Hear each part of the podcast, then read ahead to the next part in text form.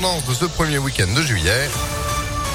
Eh ben tout ça, c'est juste après l'info avec vous, Sandrine. Bonjour. Bonjour Phil, bonjour à tous. À la une, premier week-end de départ en vacances, même si l'école n'est pas encore terminée. Le dernier jour, on le rappelle, c'est jeudi, mais vous serez déjà nombreux à prendre la route. Bison futé voit orange aujourd'hui, demain et dimanche dans le sens des départs. Ce sera pire le week-end suivant, celui des 8 et 9 juillet, avec un samedi noir sur les routes. Un coup de pouce, justement, avant de partir en vacances, avec à partir d'aujourd'hui cette baisse de 12 centimes par litre de carburant dans les stations d'autoroute du groupe Total. Ça va durer jusqu'au 31 août, en plus de la ristourne de 18 centimes toujours mise en place par le gouvernement. Et c'est en tout cas l'un des changements en ce 1er juillet, les agriers. Et ils sont nombreux, à commencer par la fin des chaudières au fioul et au charbon. Aucun nouvel appareil de ce type ne pourra être installé désormais en France.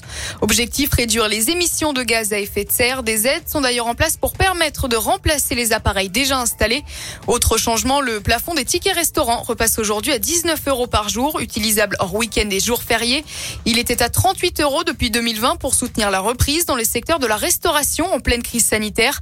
À retenir aussi la procédure pour changer de nom de famille qui est simplifiée avec désormais une seule déclaration à l'état civil pour une personne majeure qui souhaite prendre le nom de sa mère, de son père ou les deux si elle ne les portait pas déjà.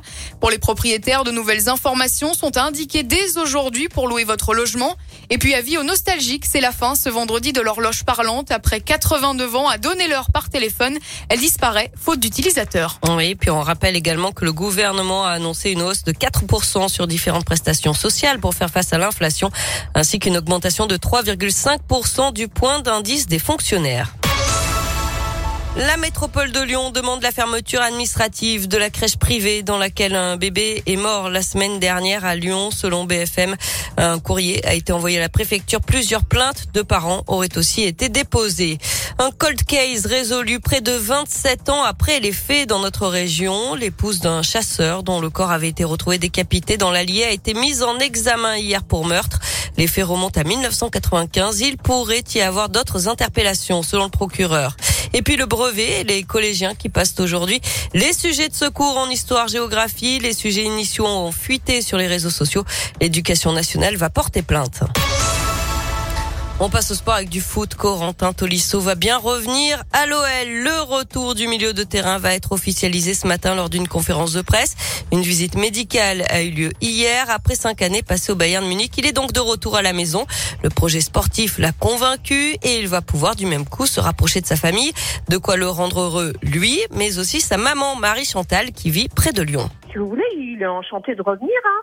Pour lui aujourd'hui, vraiment, il voulait aller dans un club où, il allait jouer, où euh, il aurait aussi une chance de, retourner en équipe de France. Donc, euh, pour lui, c'est une très bonne chose. Après, ça peut être aussi un tremplin. Hein.